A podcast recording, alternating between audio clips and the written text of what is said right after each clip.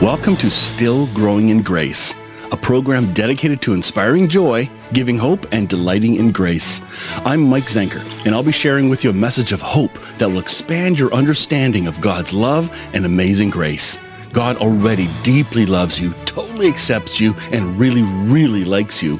Growing in Grace Ministries Canada and Hope Fellowship, your community church, invite you to enjoy today's program as we dig deeper into what it means to be still growing in grace. Good morning, everyone. Welcome to Still Growing in Grace on this uh, early Wednesday morning in November. Uh, don't know what part of the world you're living in, but we had snow flurries yesterday. We had uh, I drove through a, a, almost ice pellet snowstorm. Didn't leave any accumulation on the ground, but it's like, oh dang, I was hoping for this to wait even longer. But friends of mine up north had lots more, and I'm certain my friend Rudy in Alberta has already had snow and stuff, but he's fully prepared with his awesome renovation work that he's been doing. So, this morning, part two of a discussion. If you did not see part one or listen to part one, please click the link below. Um, there's a spot there. If you're listening to the podcast, uh, you'll have to click on a different link um, and just look for part one, but it's there. Uh, I, to me, this this is a really really important uh, conversation. Um, you'll see why. If you if you watched last week, you're gonna go, okay, this this is good. And I think today it's even deeper. So I'm gonna be listening with you. Uh, hope everyone's doing well. Comment if you're watching. Let us know where you're watching from, and uh, let's dive right into this discussion of the pendulum swings of, of grace. And I'll come back and, and wrap this up at the end. And I got a great quote to share with you that I got from somebody in my church uh, on Sunday. So let's let's uh, not wait any further. Here we go. Enjoy this conversation. I'm watching with you. All right. Last time we had a very candid, like you joked around, we're always candid, um, conversation uh, about stuff that's that we're seeing and observing around us, um, especially as spiritual formation shifts in people's lives. Um, I had a small group that I met with this morning, and one of the things we were talking about was COVID has actually become a gift to the church in some ways, the real church. Um, it's attacked the, the system of church in a brilliant way, um, aka um, people now know the church has been lying that it's actually fun to stay home on a Sunday morning. you know, um, my wife is part of that. We've we've served as in pastoral leadership roles for our entire lives, and to then have to not go, it's been refreshing almost peaceful, almost godlike, you know? And so that makes us question what is the purpose of the church? What about doctors? What holds us together? Is it our relationships? Is it our pet pet doctrines? And now we enter this deconstruction stuff too, because we've been we're realizing, hang on, what we've been sold in the system of churchianity, some of the key doctrines, they're incomplete or flat out wrong. And where's the safe place to have those conversations? Which is what most of our conversations here are. Yeah which is hard because in any in my experience uh, you know richard and i both live in georgia which is in the bible belt right? Um, to, to a large degree. Any structured church i shouldn't say any and every but the vast majority uh, of structured churches these conversations aren't easy to have transparently. It's not easy to ask those questions. And so you're absolutely right. We, we come out of that but then we long for the sense of community and where do we find that? And i'll be honest uh, you know the the the true church the body of christ of believers that believe in this exists inside of the structured church but it exists outside of that too. So i think just for the sake of conversation you know you know i know richard has the church visible and the church invisible that you've used richard as, as your kind of words. I love that before so when we're talking, we may want to have some clarity when we're talking mm-hmm. about which church, you know, but there is the institution. And the institution, I think you're right, is is is on on notice right now.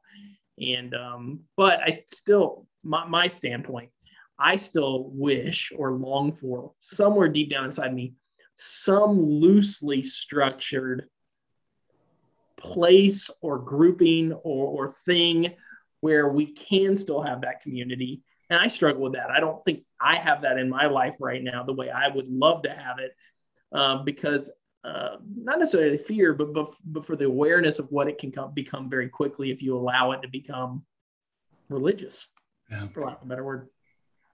Yeah, well, I've I've seen that there's been more and more division because not only politics, because since the pandemic started, you had an election down the states, which was toxic. Uh, we had an election. We Canada. had an election. What? We had an election. and then and then you have the the religious world is now ramping up their their intensity because nobody's listening to them anymore. So now they have a new bandwagon to make themselves feel like they're needed and people need to come to them. Everybody wants the edge of truth. They want to be the ones who know more than the others. And i think i've noticed that in the pandemic more than ever um, when it comes to vaccine information who's more right you know then you push push push now i'm i'm i'm contemplating why are we pushing our stance? Because we feel a need to be heard and be right and right. to be in the know. It's like the us versus them that the church has fully set up, you know. You just said in the know, so you said knowledge, yeah. and then you said right, which is of good and evil, right? Oh, that's good. Yeah. I mean, literally, I mean, we our churches are, are living at the tree of the knowledge of good and evil. Our politics are living at the tree of the knowledge of good and evil. well, I'm, I'm trying to figure out what uh, uh, we're not the only ones. I'm not the only one who's seen this. I've had, in fact, I had lunch with a guy yesterday. A good, really good lunch. I won't get into it right now, but a person who, who has uh, is questioning the system of church now and wants Jesus. You know, so and he's been a Jesus lover his entire life, but the system has really tainted things. And so to step away from church attendance, um, the requirements. It's been hard on his family, but mm-hmm. for him, he's waking up. And then COVID hit. So he had stopped going before COVID, and then COVID forced everybody to stop. So I think there's there's a, a time of reckoning for everyone right now. And so mm-hmm. some voices are screaming louder and louder, and they're becoming painful in my ear. Um, friends of ours, you know, the, the, mutual friends who are, you know, championing um, their bent and their hobby horse, their topic, and just getting louder and more vicious so they're heard. But to me, that's not Jesus. I'm I'm finding a need to be quieter and listen. You know, relationships are becoming more important now than ever the system. Are you guys seeing any of this stuff? What's going on in your world? This, this is my Canadian lens. Well, well, I think that's that's excellent, uh, Mike. I I think that that's what it's all about is moving Jesus from the external into the internal and into the today, here, and now. Those are the three terms I always like to use today, here, and now. Jesus is today, here, and now. And there's always powers out there that try to keep us from uh, walking in the newness and the nowness uh, of God. And I, I think that, uh, you know, well, it's not we're on tape delay. I don't know if y'all ever feel this way, but I feel like I'm, I'm a lot of times I'll hear Jesus for what happened earlier in the day, but I didn't hear it at the time. and I feel like I'm perpetually playing catch up.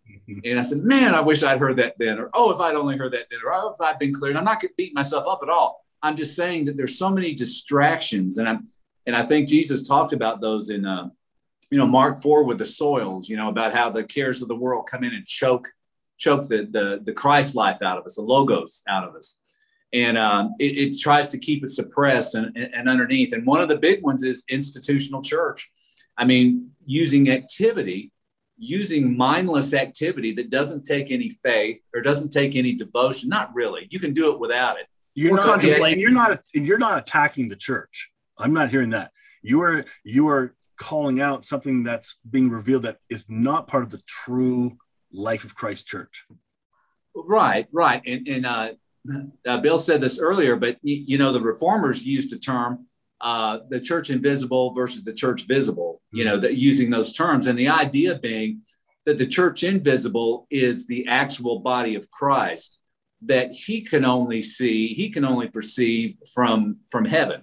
He look, you know, he looks through us, at us, from us, all upside, you know, from every angle. He knows where his body of believers, of active believers, you know, and I believe everyone's going to be a believer at some point, but let's be honest, not everyone's a believer now. There are those who those who are led. Then I saw her face. Right. Yeah, those who and are led by. The, I'm a believer. Sorry.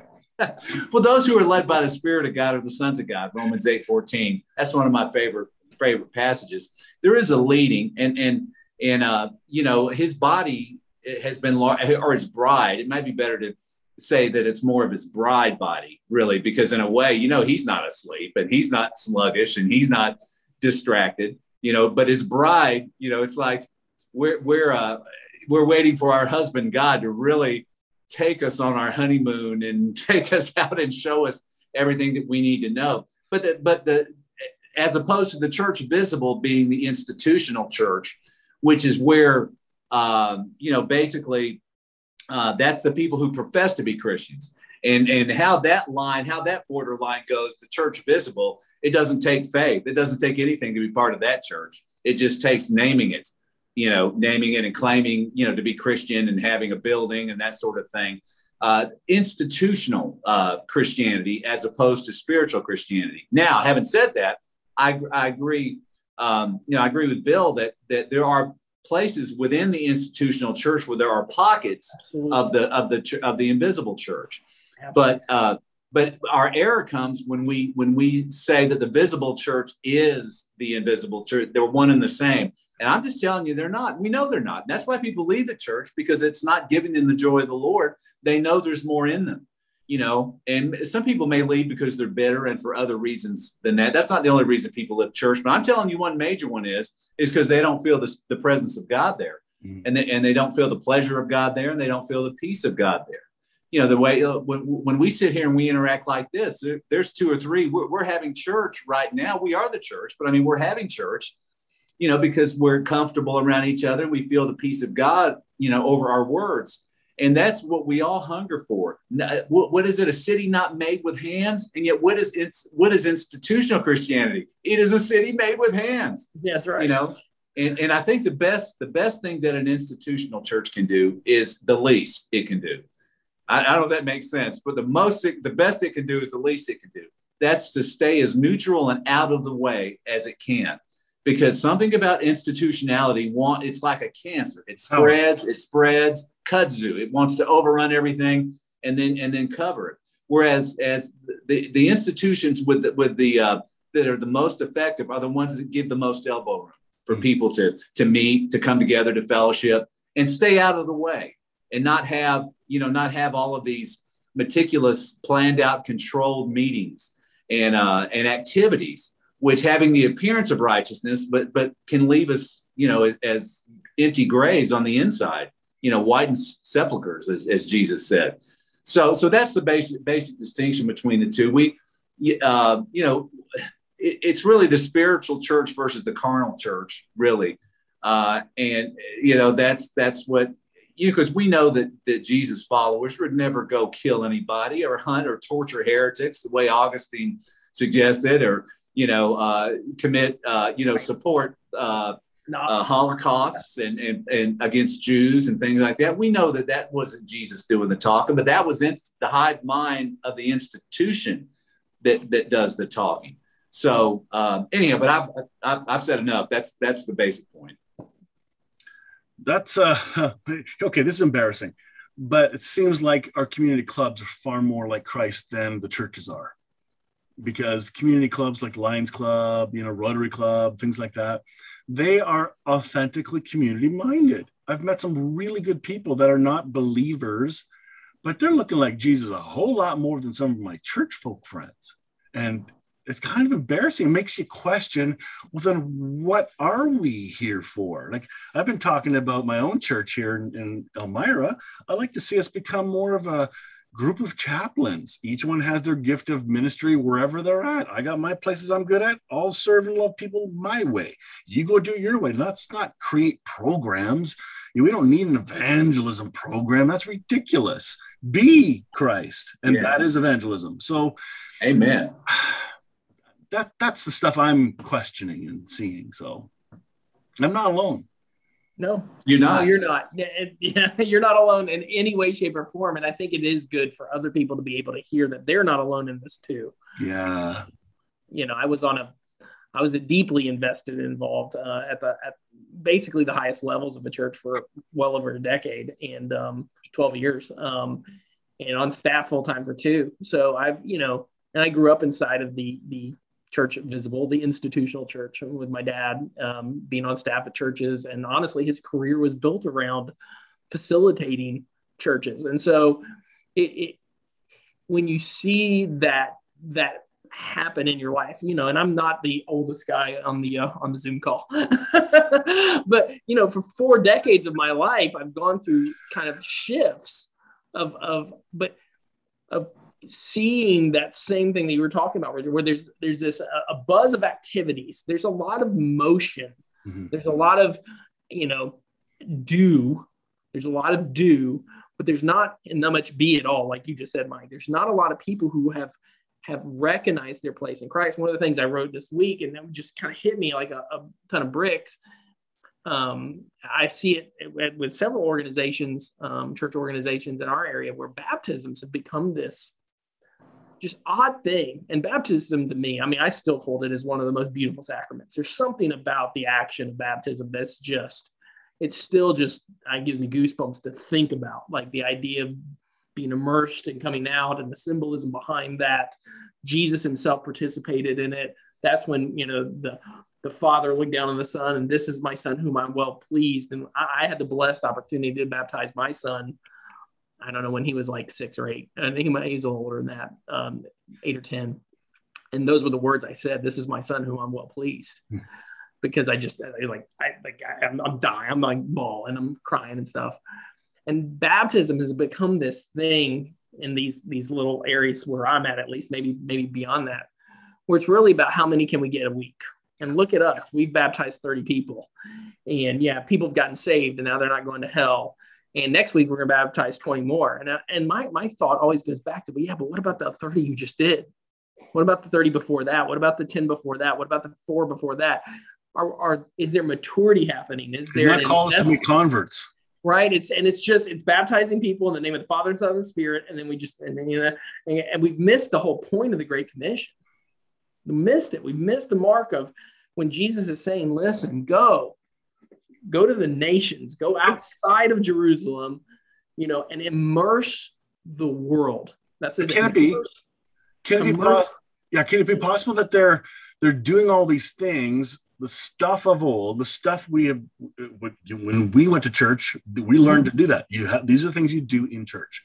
What if they're so busy trying to ramp up those to do things because they don't understand the true gospel yet? Exactly. Well, and, and even so, then, baptism doesn't mean to them it's the public confession of Jesus of you accepting Jesus. Yeah, I know. Uh, in nothing to do with the the concept that Jesus has accepted you first. I think we're so busy that even as a in, in counseling, I've I've I've been counseled by a professional counselor, and uh, still see somebody once in a while. But in that, I've learned sometimes we have vices we go to, so we don't have to feel or exactly. think about a deeper meaning we just stay busy because it's easier oh the next thing let's let's scream louder on our topic let's find another keep switching topics because we don't know how to stop pause and feel the spirit. We're too uncomfortable with it because we don't do silence well. Yeah, that's that's uh that's really good. You know, I'll throw a monkey wrench in this whole thing. Okay. And uh it's uh it, here's a monkey wrench. I know somebody that goes to a church that has horrible theology. I mean, it's horrible, and, and there's no need for me to really get into what that to what that is uh, necessarily. Uh, uh, and I'm not one to give a hint. Uh, Calvin, Calvin. Uh, but but anyway, no, seriously. Uh, but it has the meanest theology, but it really doesn't require anything of the members. It doesn't force it down their throat. It's almost like it's so caricatured and cartoonish, no one even really believes it. I mean, they really don't believe it. They don't talk about it. They don't try to sell it because, but they congregate there. And I will say this particular church has a lot of people who who walk in goodwill towards other people.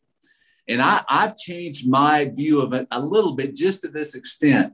Whatever we are, if we're walking with Jesus, you know, whether it's us meeting like this or whether wherever it is, you know, one one real fruit of that, one real fruit of the spirit, I think you can just summarize by saying the goodwill we have for other people.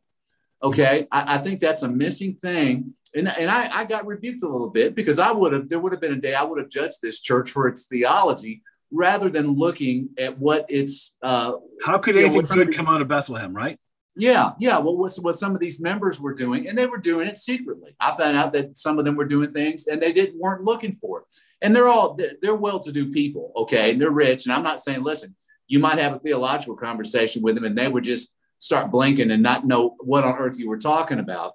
Uh, maybe, maybe not. All right, but regardless of that, they did have a level of goodwill, and I, I I'm just saying, I, I'm learning not to discount that altogether that if that's the level where they can let Jesus flow through them, even maybe on a subconscious level, because their their consciousnesses just aren't aren't that hungry, and they may be they may be more focused on external stuff. But you know what? The goodwill that I see many of them do is really it's hidden goodwill, which is the best kind of all. You know, and um, and, and I don't know. It's just got me rethinking. There's a lot to this. My, my, my point being that no matter where we're at, where our hunger takes us, I think we can police ourselves in a good way. You know, we, we can test ourselves to see if we're in the faith based on our level of goodwill toward other people.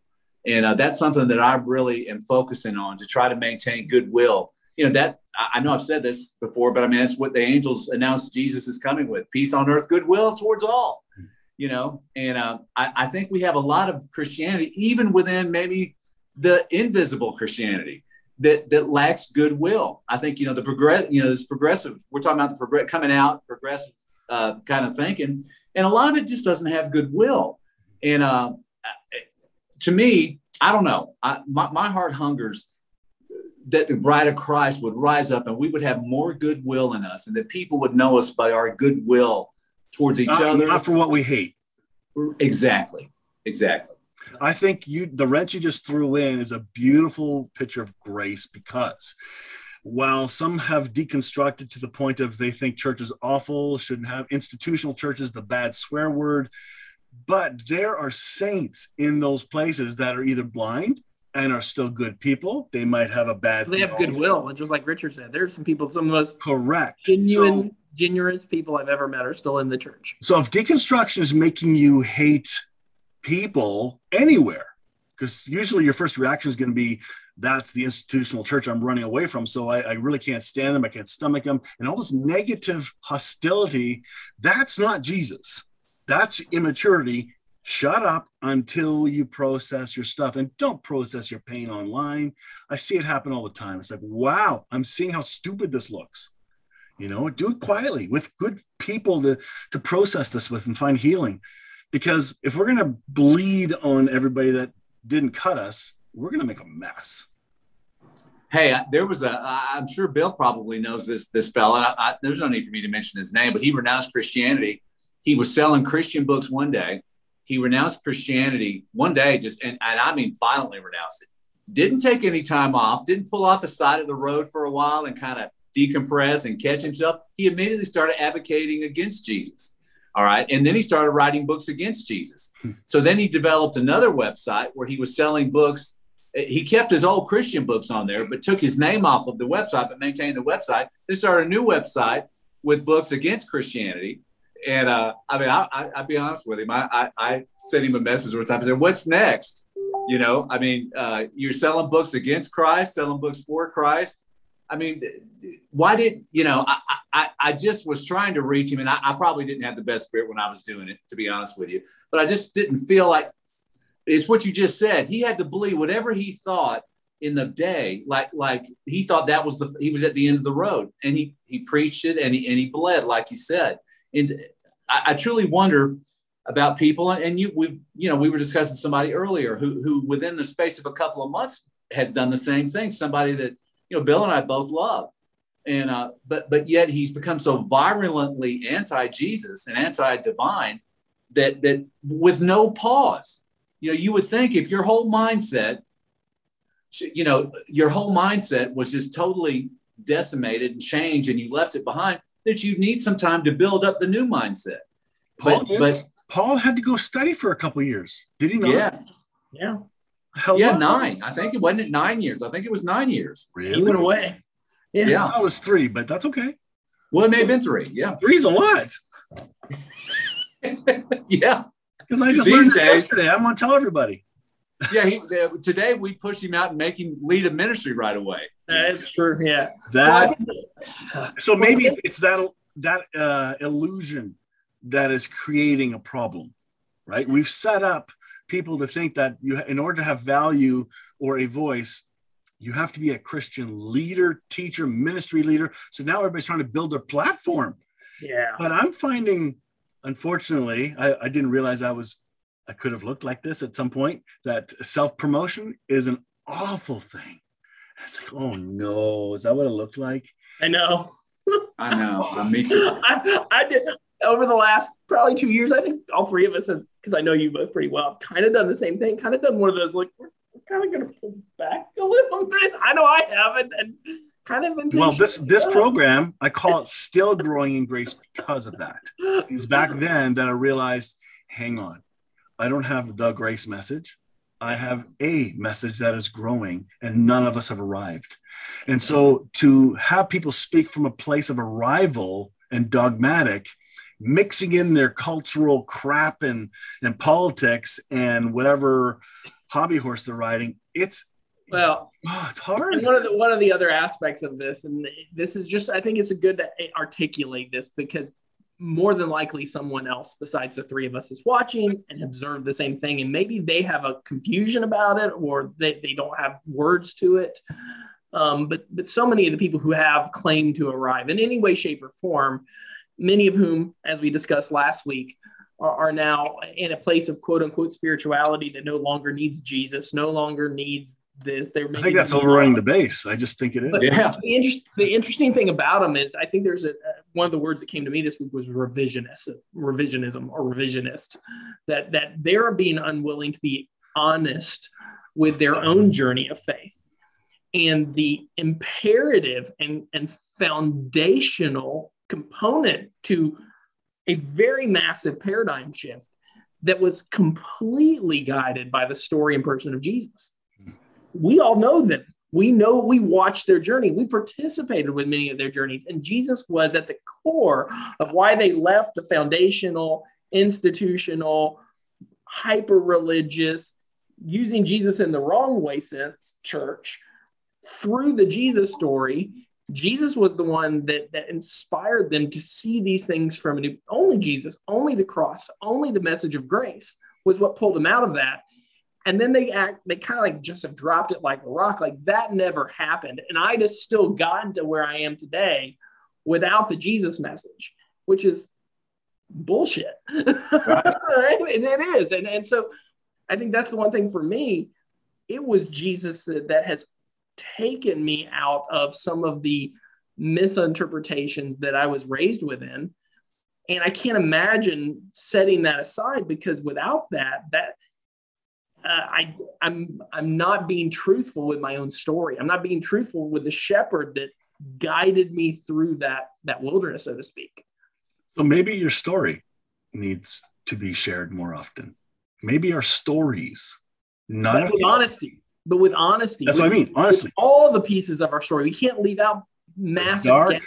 Yep, the dark. I heard Paul Young in a video today uh, tell a, a lady asked a question about how to, how then do we bring this message. He said, "Tell the your story, but the whole story, Mm. the bad, the good, the dark, the light." Transparency and honesty. Transparency breeds transparency and authenticity. And I think maybe that's the word I'm after now. That the authenticity of faith has, um, it- it's being revealed that there isn't one. It's a system. And so when we hear authentic faith, we're drawn to it. Yes. And and don't overrun the base. Take Yeah. time, slow down. There is no rush to grow. I just told a young man that about an hour ago. Said, don't hurry up to be good at what you do. You're not trying to press anyone. Slow down. Less is more. Like, look who's talking here. Holy smokes. you know, right. And, and I think that's the one thing that, you know, not to parallel it too too hard, but the, the scriptures that the, the we have that have become this idol and into a certain aspect and are being thrown out by another group. That's the beauty of the scriptures is their authenticity. Mhm. Like we have a story of, and we talked about uh, Ananias and Sapphira just the other day that is a, a painfully transparent account of the early church, you know, right there smack dab in the middle of it. And the authenticity, off, off, authenticity of those scriptures is what makes that story so powerful still to this day that it's not cleaned up. you know u- unicorns and rainbows. The whole thing right? Jesus himself left to a large degree stopped preaching in the institutional church of his day. He stopped preaching in the synagogues because they they couldn't take the message he had. And i think the three of us have that same struggle in some regard in our own little worlds right? Paul same thing. He tried to take it to the synagogues. They didn't really want to hear it so he had to take it out to the people who would listen. And so it's amazing the parallels that happen even in scripture that we can take with us today that still provide at least comfort, peace, wisdom, some guidance. Um, we don't have to hyper literalize them, but we can also recognize the patterns and, and where they lead us, which is ultimately Christ.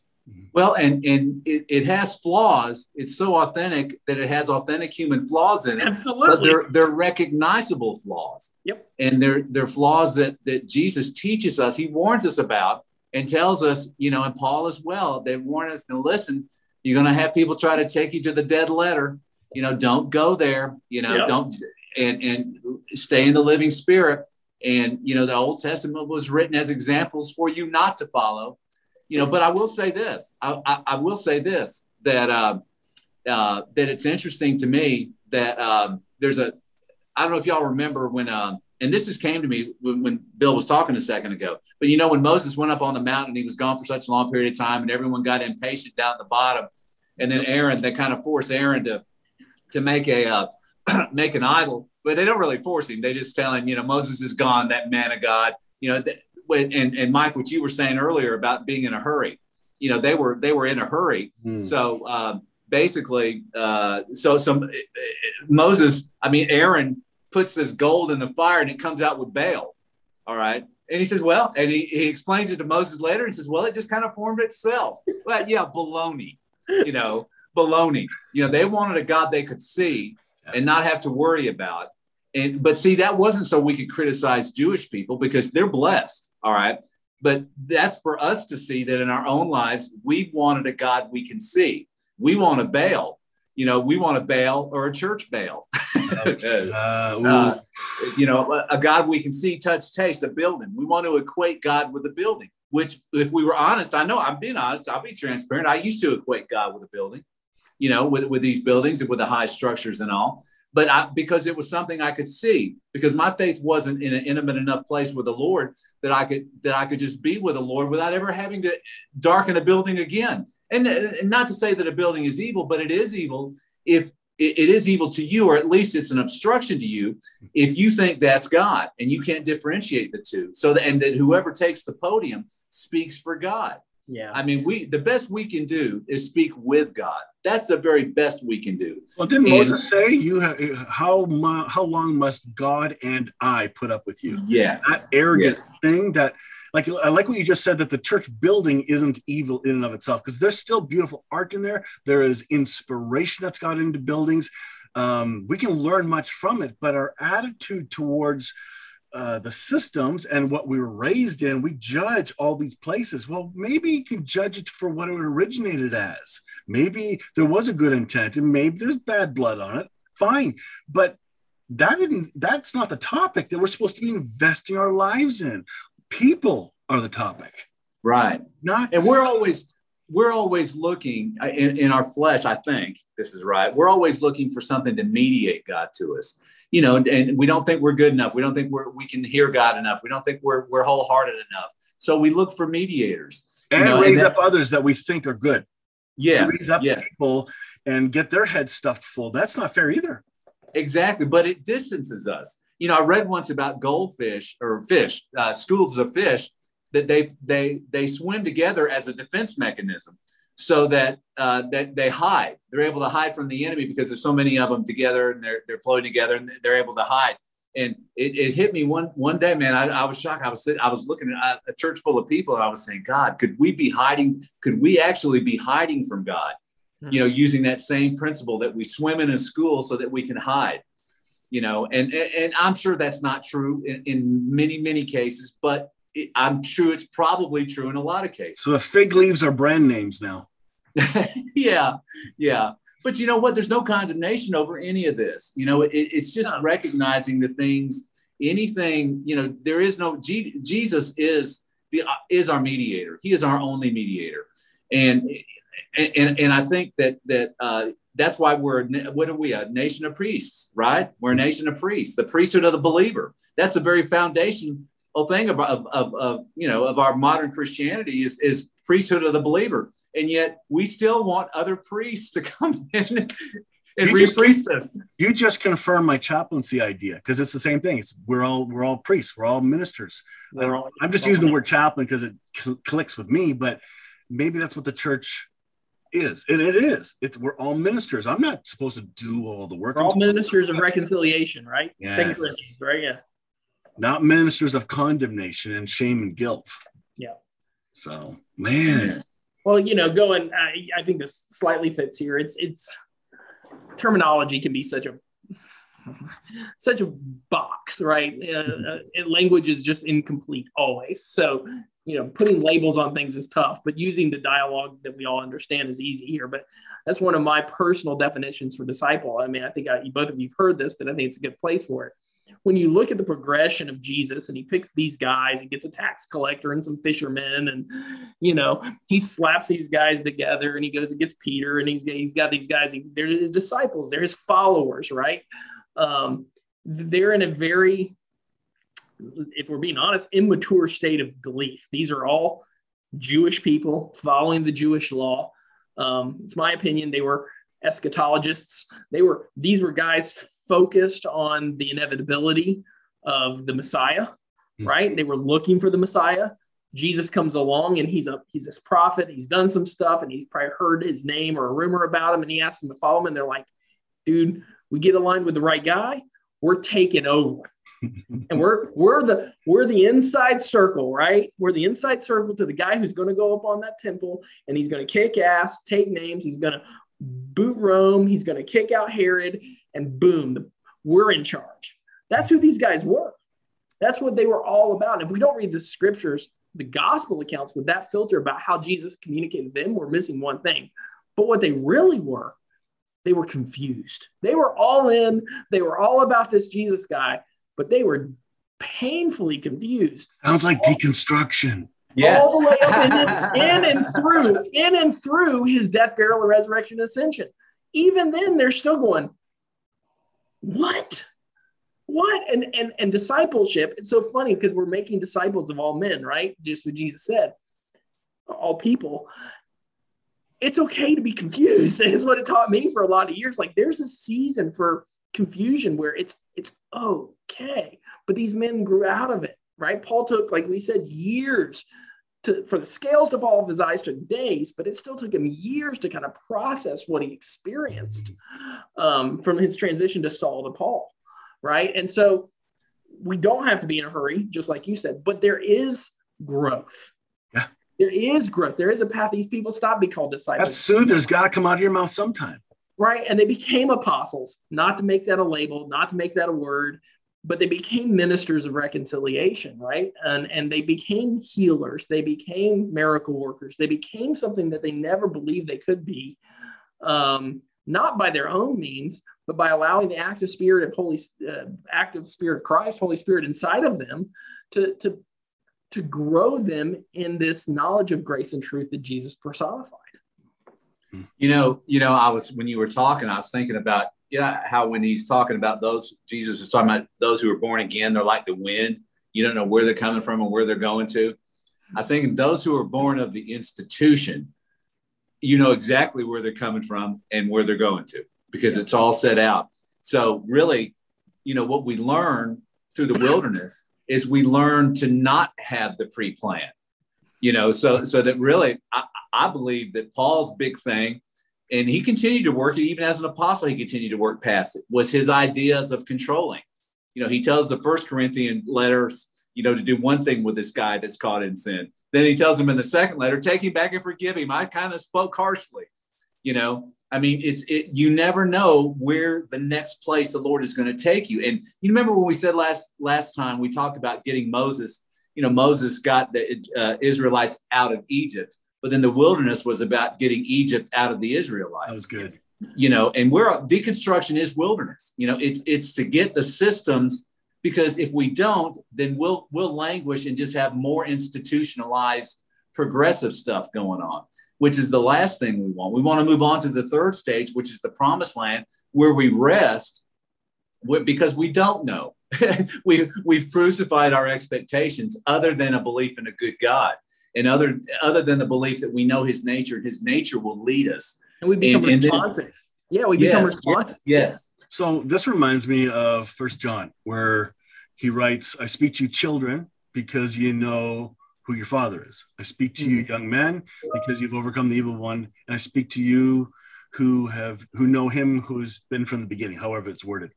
Child, young man, or young person, adult. The child says, Who am I in Christ? It's all about me, me, meism. Uh, and then the next stage is more of a okay i am in christ. Holy smokes that's a huge big deal. And the father level is us. We see christ in all all one. We see union. No longer regard anyone according to the flesh. Yep. yes. So this journey of growing if it doesn't make you look more like union then you're not done. You have much more to go and so I, I, think there's room for teenage stages of hormones and spiritual growth. You get all those ups and downs, and and it, it has nothing to do with our physical age. Yeah, absolutely. Yes, that's the. and or how much knowledge you have. If you, I, I have seen, and I am seeing more and more, the more loving and quiet a person is in their approach to people that are difficult, that to me is a greater sign of maturity than constantly feeling they need to be the corrector, which is the system of control. Agreed. And, and, and, and I want to share something because I'm just, I'm, I'm hearing new stuff today, just as we're talking, this is all revving up off each other. But you know, this idea of pixelation, we've talked about it before, but I've got this picture of Jesus on my iPad, but he's pixelated. You can still tell it's him, or at least our image of him, yep. you know, but you can't really see the fine details on it. But wouldn't it be something if our spiritual walk was more about getting everything pixelated mm. so that we don't walk by sight?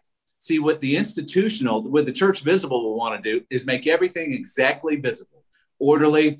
Everything is clear, structured. No more thinking. No more systematized. Tree of knowledge of good and evil. Yeah. yes, yes. But but what what if going through the wilderness? What if what what, what we're supposed to be doing is seeing nothing is as, as it appears. You know, my spiritual dad, Dewey Hammond was his name, but he's he's the one that led me into the deeper things of the spirit. The last thing he said to me, he was unconscious, and he woke up and he said, he, said, well, actually didn't say it to me. He said it to the person standing ne- next to me, but he said, he said, Miriam, things are not as they appear. And, and that, that was his last words. Man, those are great last words. I hope I get last words like that. But, but uh, things are not as they appear. So I always take that with me. But, um, you know, I, I think that we maybe, maybe our challenge is that we become, we try to pixelate instead of trying to clarify something we instead recognize that it's in a pixelated state. We can make out general rough, rough edges of what's going on, but that's the best we can do. And we need to be satisfied with that. Oh, it's pixelated. I don't have, I can't make any conclusions. I'm not judging anything before it's time. But I tell you what I will do. I'll look my best to see what I hear my best and, and whatever outline I can see, whatever pixelated, limited understanding I have, yeah. I'm going to pray with my whole heart. You know, the it, church it, has instilled such a fear of moral relativism they really have. They like I that was one of the things like, whoa, you and yet when you step back, it's everything is pixelated. There there is no concrete stuff to any situation. If you dig back far enough, there's a brokenness, there's a path, there's a dis-ease, there's something yes. going on inside of every human being in every situation yes. that loops back to something that, that has cause and effect associated with it. And, and the good news, the hope is that when we look at that pixelated Christ, uh, one of the things I was telling Christine the other day is I'm a big picture thinker. I just am. I see things big. If we can pull our consciousness back, if we can pull our view to Christ back far enough, that pixelated image turns into a clearer image, but a wider set image. Yes. Further back we get, the more we can see the whole story, which is back to your authenticity, right? We can see a whole a bigger picture and we can go like Hitler was a terrible human being. And his father was an awful, unloving, legalistic father, and he went through hell to become the man he was. And when he was born, from whoever his mother was, whatever situation that was, he was a beautifully innocent t- child and toddler who was absolutely loved and innocent and joyful and creative and all the wonderful things that every other four year old is, right? Yes. We pull back. Now, the pixelated image of Hitler comes this story that ends in sadness and tragedy, but it's much bigger and harder to judge with anything except compassion and grace. Yes, and I, I, tell you, I've got a Facebook friend who used to be a model, and I posted something one time. She sent me this story about how when she was a model, that for a famous artist, that the artist would squint when he would mm. when he would draw her, and uh, she asked me afterwards, "Why were you squinting?" And he said, "Because the less I see, the more my gift can kick in and create what I when I'm I'm what I'm not seeing clearly." And I thought, man, that is such an incredible concept. That's exactly what we're talking about here. You know, we walk not by sight, but by faith. You know, the word idolatry means serving that which is seen by the eye. You know, that's what the word literally means. Eidos is eye. So mm-hmm. when Paul said we walk by faith, he said we, we don't walk by sight, we don't walk by eidos, but we walk by faith. So if idolatria, which is idolatry, means serving that which is seen, it's mean we're walking by mm. by our by our natural vision and our natural understanding instead of supernatural vision and supernatural understanding which comes from the spirit. That's right. How would you guys respond to individuals who are questioning their past or wanting to grow deeper confused by loud deconstructionists but still see there's a there's value in the journey how would you counsel somebody walking down this road we got just a couple minutes left but what would you say to somebody who's honestly trying to figure out what do I do? How do I process this? What would your response be? That's a I'll, I'll jump. I'll jump in. Then we'll give you time yeah. to think. I, I want to go back to the child, young man, father thing. Mm-hmm. This is about growing up. It is. It's not, it's not about a revival, or a, it's not about revival. It's it's not about our rival, but it's about presence. And the more mature we become, pursue presence rather than right doctrine. Right doctrine comes from the wrong tree, being more right. So that that's where my initial thing is enjoy the journey. Jesus is in charge of your journey, no matter what or who you bump into. You're going to learn from it, but don't stop. Well, I think there's a paradox here. So I'll, I'll which is again, paradoxes are irrational, right? They're not something we can fully talk about they're not something we can wrap our brain around they're just they're just too hard but we can also it's the faith seen and unseen right paradox is a faith unseen and in our growth of maturity this is something i believe and it, it in a in a completely parallel sense we become more and more immature mm. And jesus articulated that right he said yeah. become like the little children right? He said, "Become like these little children, and ye shall inherit the kingdom of God." Right? We have there's an inherent immaturity that comes with our spiritual maturation, and I, that's all I'll offer. Is I think when you see people who are lighthearted in the most difficult of situations, people who have hope that doesn't make sense, those are the people that you may want to draw toward, draw near toward, because somewhere deep down, whether they get it between the ears or not, I mean I'm gonna say this. I, I, know special needs people. I have a special needs nephew who, who doesn't have uh, the ability to process and, and articulate and contemplate some of the things that we would talk about. But there's a simplicity in his hope, and there's a simplicity in his faith, and there's a simplicity in his his understanding of others and his love. That's more mature than I, yours. That that that is. I, I want I need that right and I need to let go of my certainties and just rest in the simplicity of what he has and like see that. that that child is full of goodwill. They, I, I, I, right. I had the same experience. They overflow with goodwill. Absolutely. That we have to struggle for to get to. Uh, the only thing, the only thing that I that that I would say is cling on to the nature of Jesus. Mm. Let G, the nature of Jesus always be your deconstructive guide. If it's anything that's not, and, and goodwill is a good way to describe his his his nature. He's got nothing but goodwill towards us, restorative will, curative will redemptive will, rescuing will, healing will, all, all this, you know, that that's his will. That's his nature. It's not his choices he's made. That's his nature. That's the way he is. And uh, so just to cling on to that. And I, I think it's, what is it? Philippians 4 7, is that the one or 415, whichever the one that says, whatever things are pure, virtuous, you know, yeah. think on these things of good report, praiseworthy. Think of these things. I, I really think a lot of it is whatever, wherever you are, you must think on good things. Always think of good things, even in the midst of turmoil and even in the midst of disaster. Think on good things because that's what keeps us protected and, and, and in his in his cocoon. Mm. And I'm not saying that we won't experience pain or loss and that sort of thing or make horrible mistakes and all that. But I will say when we think on his nature, we're thinking on we're thinking on him. And that is renewing our mind to face the circumstances that we're facing with goodwill even as even even if it's goodwill that's rejected and spit on at least you know at least we're walking in the goodwill of god so that that'd be my advice mm. yeah because i heard you both say something about it. certainty is a major stumbling block and so mystery being explored and um, more warmly embraced might be a good gift. I think this deconstruction that people are going through, uh, that I am going through and will be going through, it's just called discipleship. But really, what's being undone is what wasn't really true anyway. So mm-hmm. we should not be afraid of it at all. You know? Yeah, yeah. I think that's the beautiful thing. Again, paradox, right? There is mystery, and that mystery we need to embrace it. But the the one thing we can be certain of the one tangible piece we can behold, right, is Jesus. Jesus, just Jesus. Right. And so it's both. There's mystery, but there is a certainty. I'm, I'm okay with it, one certain thing. And, and for me, Jesus looks exactly, or God looks exactly like Jesus. Yeah.